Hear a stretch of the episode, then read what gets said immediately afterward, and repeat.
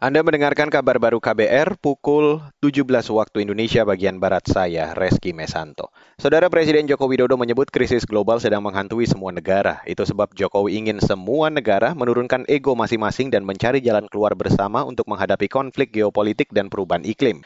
Hal ini disampaikan Jokowi saat menghadiri forum konferensi tingkat tinggi ke-8 pimpinan parlemen G20 hari ini.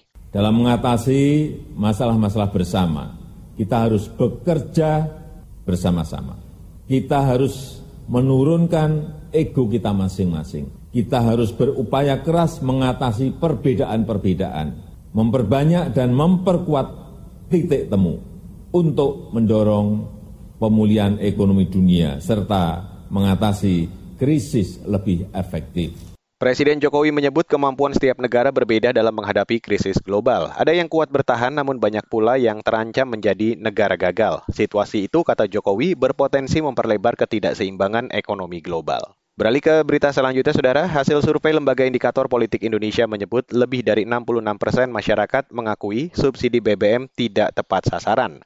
Mayoritas masyarakat menganggap BBM subsidi lebih banyak dinikmati kalangan mampu. Itu disampaikan Direktur Eksekutif Indikator Politik Indonesia Burhanuddin Muhtadi saat merilis hasil survei hari ini. Nah ini masyarakat nggak konsisten, mereka setuju dengan pendapat ini, tetapi, gitu ya, tetapi mereka tetap mau dapat subsidi.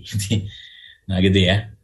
Nah, yang kurang setuju dengan pendapat tadi, ya, eh, artinya tidak yakin bahwa memang eh, subsidi itu tidak tepat sasaran itu hanya kurang lebih sekitar 27 persen.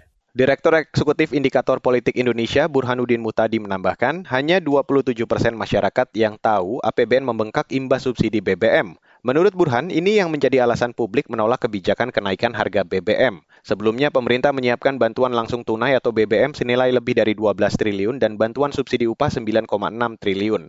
Bantuan ini diberikan sebagai program bantalan sosial akibat kenaikan harga BBM. Saudara indeks harga saham gabungan atau IHSG menguat tipis 1,24 poin ke level 7.076 pada perdagangan sore ini. Sebanyak 22 miliar saham diperdagangkan dengan nilai mencapai 15 triliun rupiah. Ada lebih 250 saham menguat, 240-an saham melemah, dan 180-an saham stagnan.